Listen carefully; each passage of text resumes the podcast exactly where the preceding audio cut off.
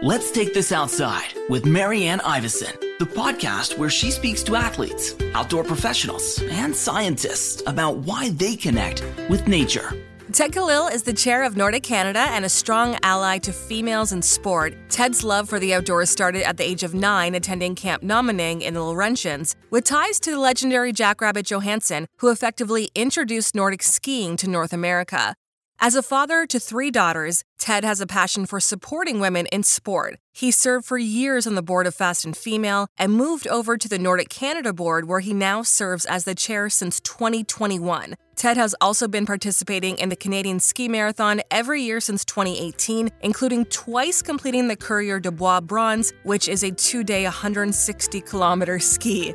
Please welcome my new friend, Ted Kalil. Ted, welcome to Let's Take This Outside. Thanks for having me on. This is really exciting. This is so appropriate because I'm currently wearing my merino base layer and my cross country ski pants. So there's a huge storm coming through Ottawa and maybe in Montreal you'll get it as well. But it's going to be about 10, I think 10 to 25 centimeters of snow. But I'm going to Knacker Nakkertok this afternoon, right? Like right when we're done and I'm going to go skiing, cross country skiing for the first time this season. So I was, I think it's really appropriate that we're having this conversation right now. yeah, well, that's great. I mean, Nakur Nakkertok, we're they're so fortunate they have the artificial snow making so they can build the the Nakur track before the rest of us actually see real snow. And you're actually really lucky up in the Ottawa Gatineau area. Right? You've got, I mean, not just the park, but you, you've got some great clubs up there, like uh, like Nakkertok and Skinouk and Chelsea Nordic. They're just a phenomenal cross country ski community in, in the area. You guys are really fortunate up there. Have you been out yet? I've not been out on skis yet, hoping that the snow is supposed to be, we're supposed to be getting a foot of it here in Montreal as well. Uh, so I'm pretty psyched for the weekend. And otherwise, just uh, out on my Nord is uh, trying to do a bit of running or on the bike in, in the basement kind of thing. So it's all good. This is like the most incestuous podcast because the last interview I did was with Michael Bennett at Eurosports and they carry Norda and I've been trying to get Norda on for a while. Norda is, is uh, they make trail running shoes. Are they in Montreal? I know they're in Quebec. They are out in the eastern townships, but they're both uh, Nick and Willa, who I, I know from, from my high school days, because English Montreal is a pretty small town. They're originally from Montreal, but uh, yeah, they're in the townships. In fact, if you take your Nordas and you flip them upside down and look at the sole, the Vibram sole they have, it's actually a topographical map of the St. Lawrence Valley. What? Yeah, take a look. Take your shoes, okay. flip them over. It's super cool. Okay, I'm going to do it afterwards. I might take a picture. That's they're probably muddy, but once I clean them, I'll be able to see it. Good. Okay, how you and I met. I'm putting air quotes because we met virtually. Um, is my podcast guy producer Matt Kundle told me months ago that you and I should chat. I maybe he did the same for you, but we're finally doing this, and I know you and Matt. You guys are like childhood friends, right? Yeah, we go back to early days of high school, grade seven, grade eight, something like that, and gone on lots of various just call them expeditions and leave it at that. I'm really excited to talk to you today. I don't think I've had this angle yet specifically on the show when it comes to this kind of leadership in the outdoor community, like being on the board for Fast and Female and Nordiq Canada. But let's start with where your passion for the outdoors began. As a boy at summer camp in the Laurentians in Quebec, this camp though had some super cool connections. I want to hear about your experience, but also the connections to cross country skiing. Yeah. So um, when I was nine years old, my parents sent me to Camp Nominingue uh, up in the Laurentians. It's a camp that's been around since 1925, so coming up on its 100 years. It's uh, you know camp for boys, and if you go back 100 years ago, that's what they did, right? There was girls' camps and boys' camps. So I was that's really where I started to really get introduced to the outdoors. Uh, it's where my love for cedar canvas canoes comes from. Uh, the camp actually builds its own cedar canvas canoes. They have molds there, and they they still to this day still make canoes you know, put me in a cedar canvas and yeah, that's my happy place. The founder of the camp uh, back then was a gentleman named F.M. Van Wagner, who at the time was a phys ed professor at McGill. And he really wanted to introduce young people to uh, to the outdoors. And yeah, the, the neat connection um, was uh, that he was great friends with uh, Jackrabbit Johannsen, uh, the legendary Jackrabbit who lived to 111 years old and, and basically introduced cross country skiing to North America.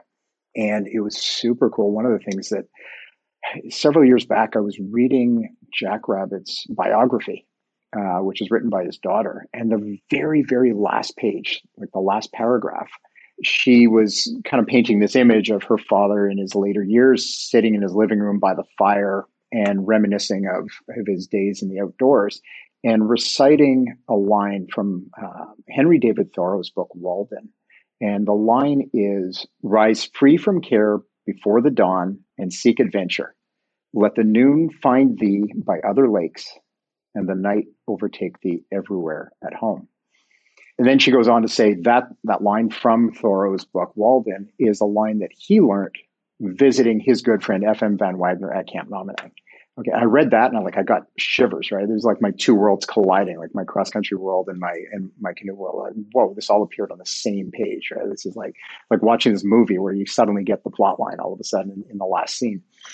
And so that line that from from Thoreau, that's kind of the camp's motto, and every uh, camper who ever attended that camp pretty much knows that by by memory. I, I, I think there's some people probably got it tattooed or something, and certainly have it written out on their paddles and that kind of thing. And you know that that line I, I, think is you know really motivating for for those of us who sometimes sit behind desks a little too long in our day jobs and you know just want to get out whether that getting out is Gatineau Park for those of you who are you know in your area or just up on Mount Royal in the middle of Montreal here or heading out to the Laurentians or going down to Vermont or New Hampshire whatever it is that we like to do um, you know it's always good to to keep that that line in mind you have a day job also you're not just a guy who likes to talk about canoes no, in fact, yeah, my day job is sitting at a desk. So, in, you know, when I look at the people you've had on your your podcast, right? I mean, you got PhDs in outdoor stuff. You got the guys from Xact Nutrition. You've had Ray Zahab on here. Right? It's like I'm sitting there going, "Why? Why'd you call me?" I just sit at a desk. Don't you worry, you spend enough time in the outdoors slash uh, making a difference that I wanted to talk. and honestly, too, like the Ray Zahabs of the world are these incredible human beings who are so inspirational. But I think people who have day jobs are also, I don't know, relatable. Anyways, we need both the inspiration and we need also the relatable. And you have a family, you have three daughters. Uh, we're going to talk about that too and how this all kind of ties in. But I also wanted to ask canoeing really big for you. What else do you love spending time doing outdoors? Yeah. So, you know, I mean, I grew up in a hockey family and the outdoors again came to me you know, indirectly, you know, when I was really young, my dad would take us out, you know, perch fishing on the St. Lawrence River. He, he grew up in Cornwall, Ontario, uh, but then going to Nominingue, uh, learning canoe tripping and canoeing and stuff, and, and all the other outdoor activities we did there. Then when I was at, at university, I went to Queens, uh, actually did my undergrad in geography. I joined the outdoors club when I was there, and we did stuff. We did rock climbing, we did uh, winter camping, we did canoeing, whitewater canoeing. Um, we were kayaking in the university swimming pool in the middle of winter. I mean, you name it. So the outdoors just kind of started coming from everywhere. And then after university, I was spending a lot of time in Vermont with old high school buddies that we would meet up on weekends. It's just a pretty short drive from Montreal for, for a weekend. And we were, I mean, we started doing our own cross country ski races that were kind of a bit of a poker derby slash um, I won't get into the details. uh, you know, it, know. it, may have involved some Jägermeister, but you know that that's off the record, right? You won't repeat that. This is definitely not being recorded or no, anything. this is not that's being fine, recorded. Yeah. And yeah, so you know, the the love of the outdoors was just kind of a whole life thing. I can't really point to any one specific like this was the light bulb moment. It just was gradually there and just kept growing.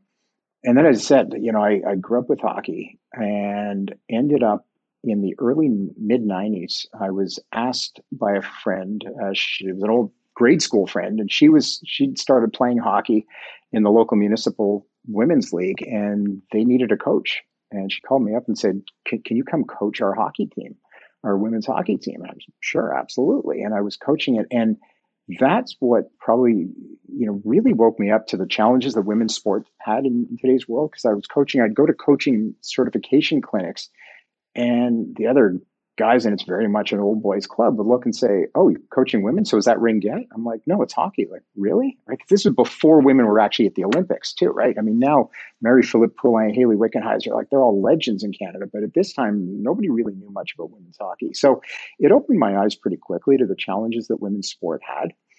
And then, as you said, then you know, then, then later on, I got married and had three daughters, and So I live with four women. I'm a very proud feminist, and it, you know, started uh, one day, ended up having a conversation with Marie-Hélène Thibault, and Marie-Hélène, everyone calls her M&H. When she was at school in the United States, nobody could pronounce Marie-Hélène, so they called her M&H.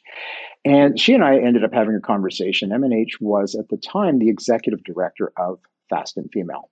Uh, working closely with Chandra Crawford. It was Chandra who founded it. But Chandra was racing World Cups at the time, so she was in Europe most of the winter, uh, cross country skiing.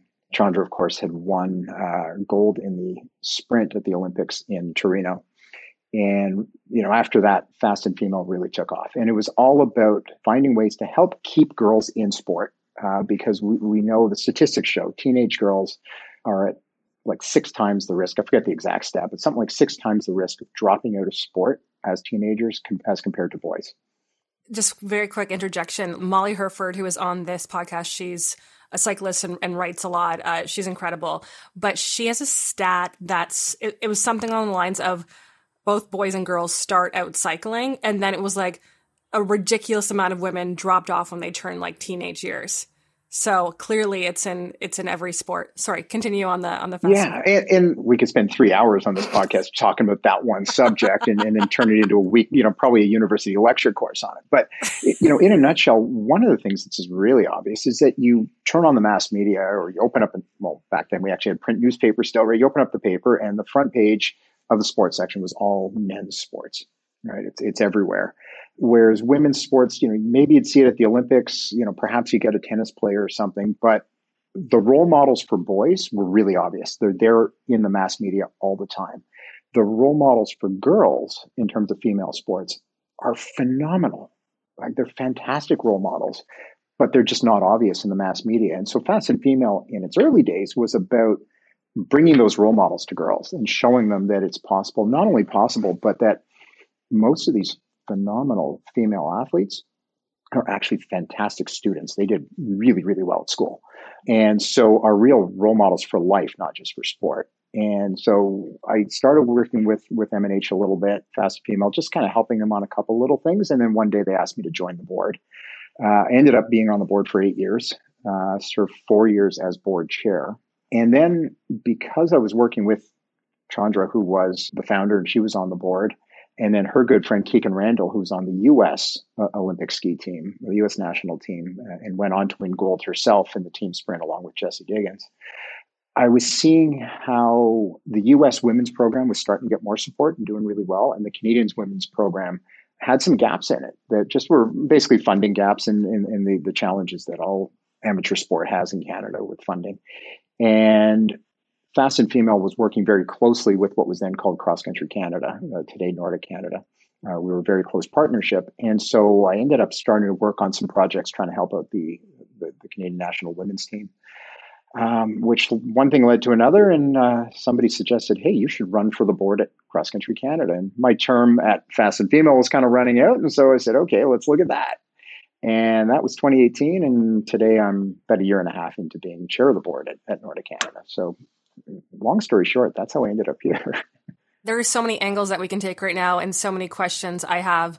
Um, I, I first of all want to know what does Fast and Female look like today? And if someone's listening and they have a daughter or they are interested in this, um, what do you know about Fast and Female and what it looks like in 20, well, it's 2022 right now. Yeah. Yeah. It, you know, I'm so proud of the organization, right? It's, you know, you, you kind of step away and it's like, you know, watching your teenager grow into an adult, right? it's, it really has evolved from when I was there and it's really grown up. It's become such a professional organization now. It's really building out to be more about presenting what they call real role models. So it doesn't have to be an Olympian because sometimes looking up to an Olympian can be intimidating. Well, what if I'm not an Olympian, right? Or what if I don't have the skills to be an Olympian? And the idea was to show that there are real role models out there in, in every facet of life. And it's, it's about how do you find them and how do you find the mentors that can help you. It's become a much more inclusive, you know, term female, you know, in today's world, we know that, uh, you know, people have different uh, ways that they identify. So they, they want to be very open to that as well and very inclusive. Uh, so the, the, the organization's really uh, evolved a lot. And then I look around and I see other organizations that have been inspired by that or, or grew up in parallel. Uh, you know, two of our Olympic skiers here in Quebec, you know, Cendrine Browne and Laura Leclair, they started up Feminaction. Uh, same thing, right? They want to be on the ground working with young female skiers, keeping them in the sport. you know, it's just great. There, there's so many great organizations like this that, that are doing the on the ground grassroots stuff, uh, just trying to inspire girls to, to stay in sport, stay in school. And we know that if, if sport's going well, school tends to go better as well. So it's, it's a really important thing. If there is anything that uh, I know I can attest to, and a lot of female athletes I know, um, there's a lot of pressure to perform not only just in school but also well now as an adult in, in, work and also in sport and athletes that i know. But like women are not overachievers but like there's a lot of pressure to be good at every single thing that we do.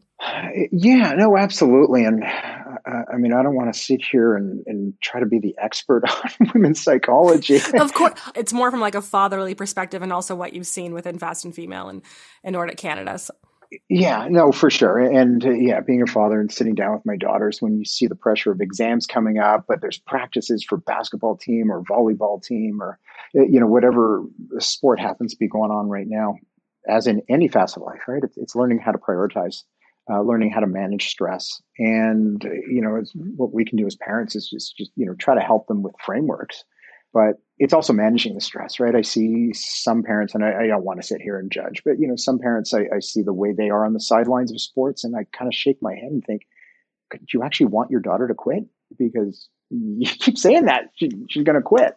Whereas, you know, I was taught long ago the you know the best thing you can say is is actually the honest thing, which is I just love watching you play, right? And you know, if you're out there and you're having fun, you know whether you're the star that's you know scoring all the goals or hitting all the three pointers or you know whatever the, the sport is um, or winning the races or you're just out there just you know trying hard and supporting your teammates and and having fun right? And and that's that's the key is that you know sport canada has the, the long-term athlete development matrix which anyone who's been involved in coaching will know what it looks like. And if, if you can picture a grid it's this big giant rectangle that has all the stages of development in as young kids but then when you get to that kind of competitive age, uh, which is late teens, early 20s, depending on the sport, it branches off into this kind of pyramid with sharp pointy top which is the you know kind of that world champion or olympian kind of athlete. But the biggest piece of that matrix that everyone kind of forgets about is what they call active for life. And that's the biggest part right is that 1% of the kids who are doing you know recreational hockey or competitive hockey or competitive soccer or competitive cross country skiing or whatever the sport is, you know, 1% are going to a national team level. Uh, and then an even smaller percentage of that uh, is, you know, podium potential. The 99%, the goal is, is get them staying in sport for life because I mean, you look at the emergency rooms in our hospitals today, it doesn't matter what province you're in, there's a lineup to get in. And if we can find ways to you know, make a healthier society by keeping people out of the healthcare system, uh, that's a huge investment that, that, as a country we should be making. And so at Nordiq Canada, right, our slogan is all Canadians on skis, more athletes on podiums. And so it really is a dual mandate. And we could talk about what we mean by all Canadians on skis. Uh, that's again another hour long call. But you know, if we can get just more people out there skiing, that of course is going to drive us having a greater athlete pool to find potential podium athletes in. But more importantly, is also just going to lead to a healthier society. I can only speak for myself and also some people that I've also on the podcast, but I think it's about, I want to hear your opinion on this too.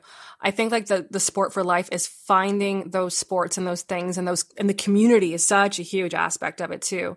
Things that you just feel absolutely right doing, things that you absolutely love doing that maybe you don't feel pressure to do that you're like, I can't wait to ski this afternoon because I can't wait to get fresh air with my very good friend. I'm not going to perform. It's my first time on skis. I'm just going to go get my balance back and get my, my legs back. But I just am obsessed with it because I get to go and play in the winter all winter long. Like that is why I love it so much. Yeah, no, absolutely. I mean, what's that line? You, you keep it's a meme that keeps popping up on social media. You know, the, you need to find joy in the snow because if you don't find joy in the snow, you'll have less joy, but it's the same amount of snow. Um, uh, I haven't seen that. Yeah, Please share it if you uh, Yeah, I, I, wish I knew who came up with that line so I could give it credit. But like, there's a gym downstairs in my office building, right? One of the big mass market, uh, you know, chains, and I have a membership, but gosh, I really don't go unless I'm training for an event, you know, a big ski race coming up or something, because uh, just going to the gym for the sake of going to the gym just it isn't motivating. But when I know that, you know, my buddies are waiting at 6 a.m. on the bikes for a bike ride in the summer, like you get up and you go. And the first 10 minutes are brutal, but by the time you're 20 minutes into the ride, everyone's having a great time, right? And you're like, why did we not do this every day? And the same thing with the snow, right? The first five or 10 minutes, you're complaining about your wax or something and you're kind of cold, but you know, 15 minutes into it, it's, you, you know, you get going, the endorphins start going, the fresh air is moving. And, you know, a sport like cross country, you talk about active for life it is a sport you can do for your whole life, right? You go out at the, the, local park, or you're at the Canadian Ski Marathon, or any any part of of the sport, and you're going to see, you know, the young jackrabbits who are little kids, and it could well be their 70 plus year old grandparents are out there with them, and they're skiing. And believe me, I've been in races where I've literally been beaten in a race by somebody in their 70s, like easily, right? And I still play hockey. I'm in my 50s. I still play hockey. And there's a lot of my friends who look and go, yeah, I can't do it anymore because of injuries. And there are a lot of sports that are harder to do your whole life, right? Because they're, I mean, it's tough to play tackle football your whole life. You know, you can't play rugby your whole life. But, you know, there are sports, be it golf or tennis or cross country skiing or cycling, that you see people that are, you know, well into the grandparent years and, and actually some cases even just starting to take it up, right? And certainly through COVID, the number of times during that two years or the, the, first two years of COVID that I got a text message from an old hockey buddy. Do you have any skis in your garage you're trying to get rid of? Right? Or where do I find skis? How do I get in? Can you teach me how to wax my skis? Because people discovered we were naturally socially distanced and wore face coverings anyways, because you know that's what you do in the cold.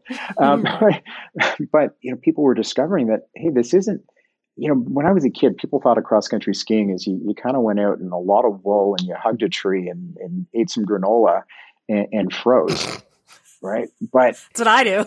It, it's a sport that has every something for everybody, right? You can go out and do that, right? If that's what you want to do, is just pack some hot chocolate and ski around, you know, the cottage for ten minutes. Great, go do that. If you want to put on the lycra and go race a 50 kilometer Gatineau Loppet, like go do it if you want to just tour the Gatineau Loppet and pack a picnic with you, you can do that too.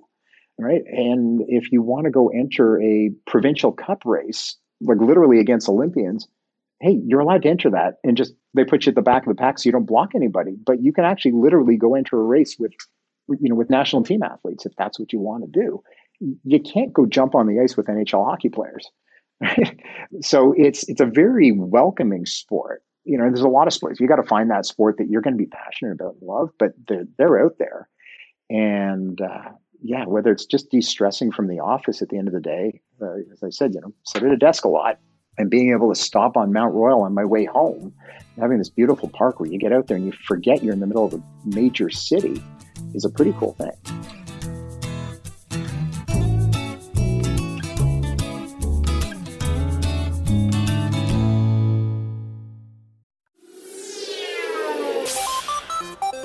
Hi, I'm Steve Yerko. And I'm Tara Sands.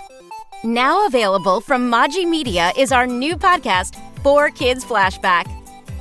4Kids is the company who brought you the English dub of Pokemon in the late 90s and so many other shows like Yu Gi Oh!, Shaman King, Teenage Mutant Ninja Turtles, Kirby, the infamous One Piece dub, and so many more.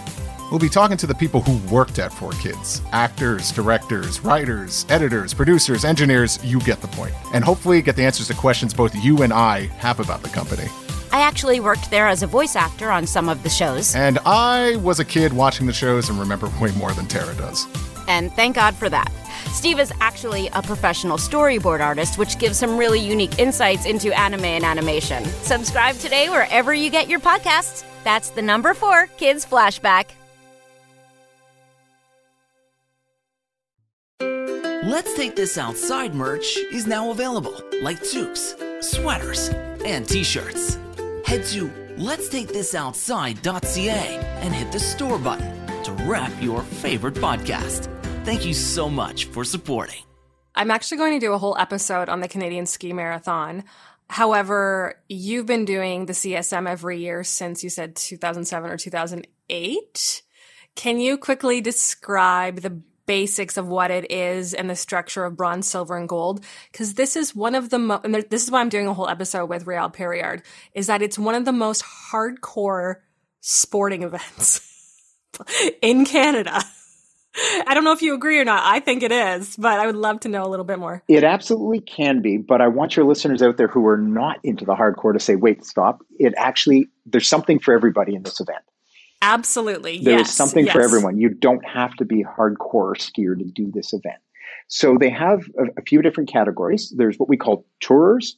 Uh, there's the half marathon, and then there's the Coureur de Bois. And the Coureur de Bois is, is the hardcore you're talking That's about. the hardcore. Thank you. That's that. the hardcore thing. And so the Canadian Ski Marathon is two days, uh, sometime early, typically early February. And the traditional route would be from Lachute, stopping overnight in Montebello, and then continuing on to Gatineau. And in recent years, they actually added a third leg to kind of mix it up a little bit, where it's been from Tremblant to Montebello, and then Montebello to Gatineau, or, or Montebello to Lachute. Uh, so they mix up the routes each year uh, to keep the, a, a little bit of variety. And what you can do is, as a tourer, you can say, I want to sign up to just do a little part of it. You don't have to do the whole thing. And a little part of it is each day is broken up into five sections. So you can find one section that's maybe 12 kilometers or 10 kilometers or something. So I'm just doing that. And your challenge might be, I've never skied 10 kilometers in my life, and I want to train all winter to be able to ski 10 kilometers. And for a lot of people, like that's that's a lifetime achievement, and that's awesome. And you go out and you do it at your pace, and you pack a backpack with a picnic, and and off you go. But at the other extreme, and I'm going to use that term extreme very uh, advisedly, he's doing what we call the coureur de bois, and that's you're trying to ski the whole distance. And so there, you're starting at six in the morning, and six in the morning in February in Canada means you know with a headlamp on because it's dark and freezing probably and freezing probably yeah and you're trying to ski the entire distance of that Lachute to, to, to Gatineau or Tremblant to Gatineau. How far is that? 160 kilometers over two days. So you've got 80 kilometers per day. And there's time checks, right? So you got to start the last of the five sections each day by 3.30, I believe it is, so 3.15, 3.30 in the afternoon. So for some of us, that's a pace we got to almost be racing for 65 kilometers to make that time check so you can do you, they let you ski the last 15 each day so it's extreme in that for a lot of us it's it's the psychological extreme right it, like you always say if you if you're able to train to the point where you can actually ski 40 or 50 kilometers in training then you can ski 160 kilometers. Physically you're able to do it. Uh, the question is can you pace yourself? Can you get the, the hydration the food the clothing the pacing, but the mental part of it, because there's so many parts of it that anywhere after 40k doesn't matter who you are, it, it's going to start to hurt, and your brain's going to look at the that school bus they have at each of the checkpoints and think, you know what, I could get on that bus and go to the Chateau Montebello and sit by the fire and have a Bailey's and espresso instead, or I can keep skiing, finish today's 80k, and then go do it again tomorrow. Right? And there's a lot of times where your brain's going, why am I doing this? And every time I've been involved in any distance race, including Gatineau Loppet, you know, shorter stuff, you know, 50Ks, whatever, is at some point in that event, I swear to myself, I will never ever do another event longer than five kilometers again. Right? Like it's it's guaranteed, right? Like I'm never doing this again. And I cross the finish line and my wife Stephanie says, How'd it go? And I go, just make sure I don't sign up for this event again. All right. But the unofficial motto of the Canadian Ski Marathon, of anyone who's done the Coureur de Bois, is never again until next year. dot, dot, dot. Yeah, yeah. Dot, dot, dot. Yeah. So bronze, silver, and gold get more hardcore as you go, right? Right. So for those who decide they want to do the Coureur de which is attempting the full 160 kilometers over two days, you start with what's called bronze. And bronze is just trying to ski the whole distance over the two days. And you can go after the each day is done, you know, the Saturday night, you can either, you know, go to the dormitory at one of the local high schools and sleep on the gym floor if you want, or you can find a nice, you know, B&B or check into the Chateau Montebello and, and, and be at a five-star hotel and go to the all-you-can-eat buffet. Whatever you want to do in between, that's your business. That would be the most hardcore I would go on this. Continue. Sorry. Then, if you achieve bronze, then you're allowed in the future years to try silver, which is repeating the same distance but carrying a five kilogram backpack. Doesn't matter what's in the pack. I've heard all kinds of stories. People just shove sandbags in. Some people pack full-on first aid kits, a change of clothes. They're, you know, a pair of boots they'll change. Others have brought, you know, the full works of William Shakespeare. Whatever motivates you, throw it in your pack and just ski. You got to just be able to do the whole distance with with that weight. If you achieve silver, then you're allowed to try gold. And for the record, I've done bronze twice. I've failed at silver twice. Okay, just to, to keep things in perspective. If you achieve silver, you're then allowed to attempt gold. Gold is again skiing the whole distance, but this time what you have in your backpack is what you need for the overnight on Saturday because you're sleeping outside. And you've got to camp out outside. They have something called Gold Camp, and I've skied by it when I've done my bronze or what have you. And it looks like something out of like Braveheart, right? It's it's like it's all these guys who've been skiing for 80 kilometers. And you can imagine how tired you are after that and what you kind of look like. And they're sitting on hay bales around there's just a, a field of campfires, trying to change into something dry, trying to eat enough food so they can actually sleep and get rested and get fueled up so they can get up and ski another 80 tomorrow. And it's just this big cloud of smoke and all these really haggard looking people. And then the next day they get up and they do it.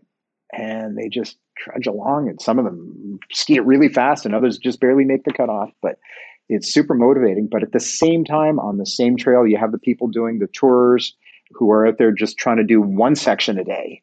And you'll see little kids, you know, out there with their with their grandparents because their parents may be doing the Coureur de Bois or something, right? It's a whole family event. You get three or four generations doing it together. You'll have, you know, retired Olympians who are out there doing it. You'll have young kids who are on the race teams but took a week off of racing so they could come do the marathon.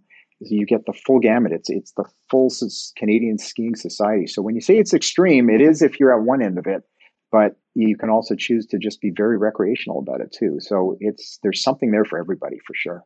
That makes me really excited to do the whole a whole episode on it. So I have one more question specifically about the women's side of sport. I just wanted to know what challenges do you see on the women's side of sport and how have you seen it progress especially in the last the last few years and what do you think are still the big challenges ahead?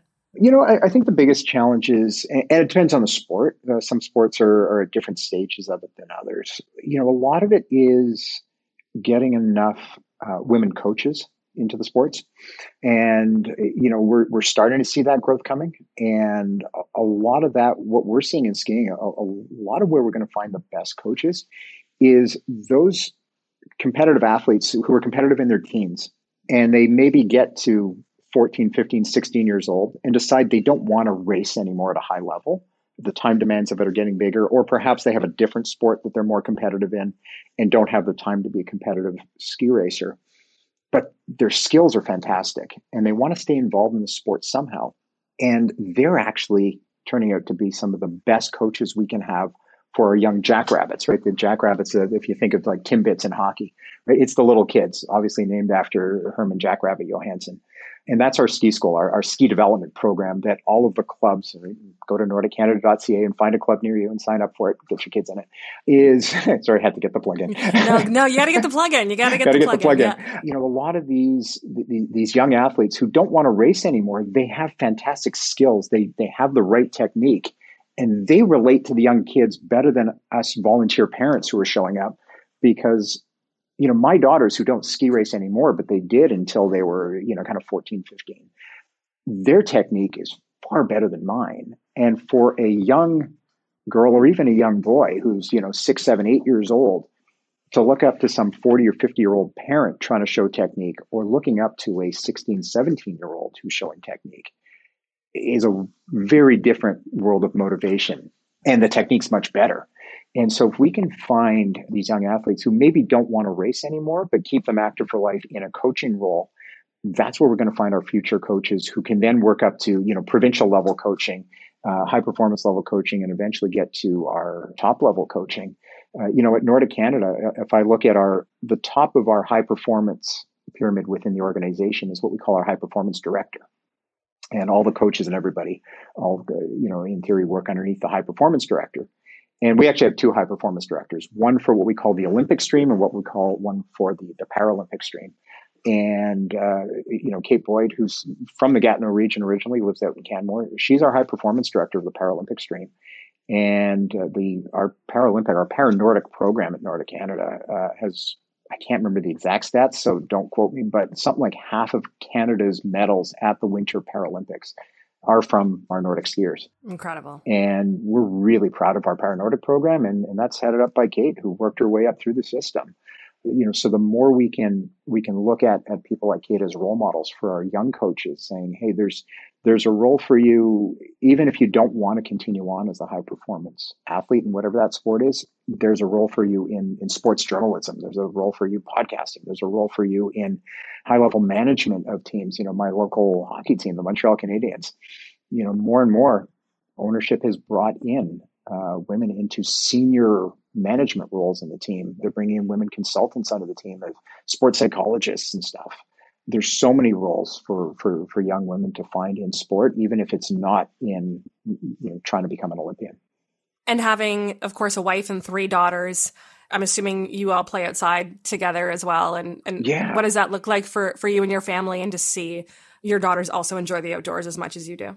Yeah, no, it's it's fun, right? Whether it's downhill skiing, which in being my Nordiq Canada side, I call it chairlift skiing, um, which kind of makes my daughters kind of roll at me because I call it there's there's real skiing and then there's chairlift skiing because you know as we say, uh, real skiers ski uphill. But I, will be honest, I I don't mind riding the chairlift once in a while as well. So eh, whatever the snow conditions are, you know, we look out the window and say, are we doing downhill? Are we alpine touring today? Are we cross country? We're doing cross country skate or are we doing cross country classic? Eh, you know, whatever snow conditions are, let's go. Eh, you know, so as a family, that's it's great. We love skiing together as a family, regardless of which discipline we choose. Skating, you know, pond skating, right? If we're out in the country and there, there's outdoor ice to skate on, we'll do that. You know, just outside in the driveway, playing one-on-one basketball in the summer or whatever it is, and then you know, canoes. Anytime we're near water, my girls have now kicked me out of the stern seat. I have to sit on the, the bottom of the canoe because they want control of the canoe now, and or they just say we're taking our own canoe now, Dad, get out of the way we love going down to Maine in the summer sometimes, uh, every summer on, on vacation. And the house that we rent for a week is, is on a bay.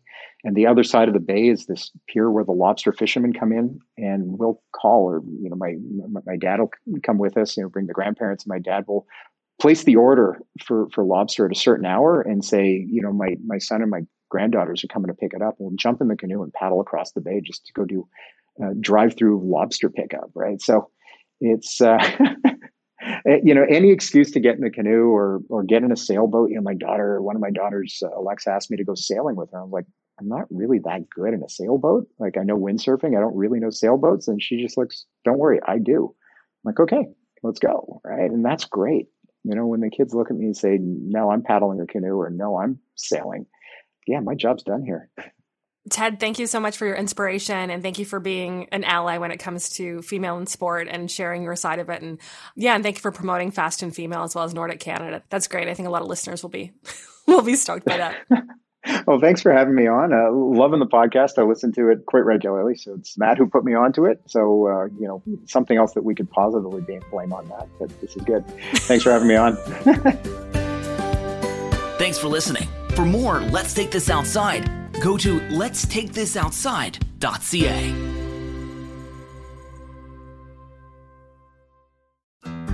You looking to make the most out of this life and optimize your personal wellness? Then check out the Natural Man podcast. Join me, host Mike C., as we explore all areas of human wellness physical, mental, and emotional. Learn strategies to optimize your own well being and be in the driver's seat of your own health. Remember, your doctor works for you. Learn biohacks, neurohacks, ways to improve sleep, and ways to optimize your body and your mind. Check us out on Apple, Spotify, the Fountain app, and at naturalmanpodcast.com.